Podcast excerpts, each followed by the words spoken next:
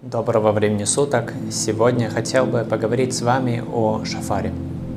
Есть одна известная притча, которую рассказывают от имени Бальшемтова. У одного царя был любимый сын.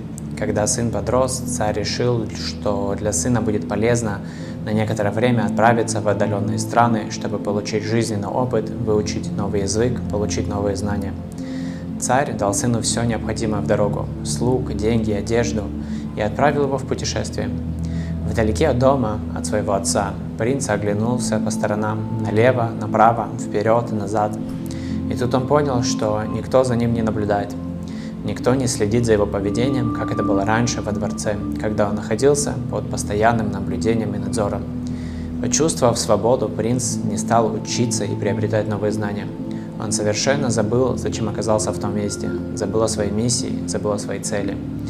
Он растратил все свои деньги на разные удовольствия, продал своих слуг и падал все ниже и ниже, пока совершенно не растратил все, что у него было. Он докатился до положения бездомного попрошайки. Однажды, осознав всю низменность своего положения, он понял, что не может так больше жить. Он вспомнил, что является царским сыном, вспомнил своего отца. Что же я делаю? Как же я до такого докатился? В сердце возникла горечь и боль. Он собрал все свои силы и твердо решил, что он вернется домой, вернется к своему отцу во дворец. Проделав нелегкий путь обратно домой, он наконец оказался в своем государстве, оказался в столице, оказался у дворца. Но когда он попытался войти внутрь, стража сразу же схватила его и вышвырнула его на улицу. Никто не поверил ему, что он царский сын. Он выглядел, как обычный бездомный, Стража только насмехалась над ним, и все считали, что он сошел с ума.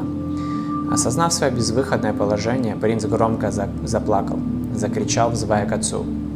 И отец, царь, услышал его голос и узнал своего родного сына. Он сразу же вернул своего сына домой.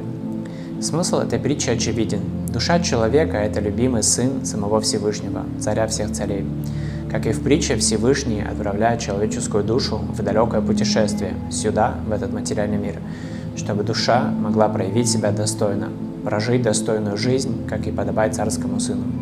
Но, увы, оказавшись вдали от дома, вдали от постоянного надзора, душа соблазняется материальными удовольствиями, тянется за своими вожделениями, пока не падает все ниже и ниже, теряя все, чем она обладала.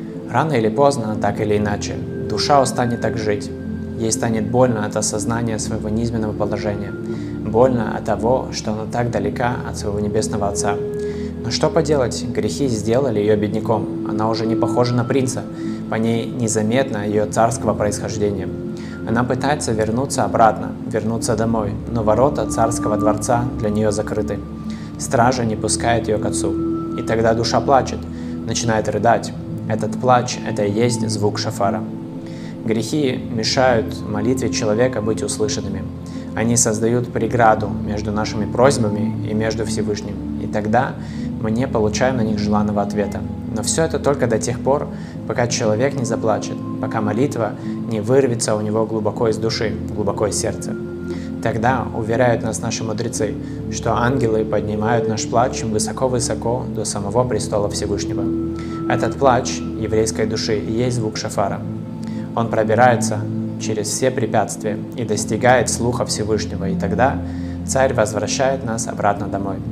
По этой причине на протяжении месяца Илюли и, конечно же, в Рошашана еврейский народ трубит шафар, чтобы наш плач, крик нашей души донесся до небес, достиг самого Всевышнего, и он вспомнил о своих детях, вернул нас под свою опеку и записал нас в наступающем году в книгу жизни, книгу парносы, хорошего заработка, крепкого здоровья, счастья и благополучия.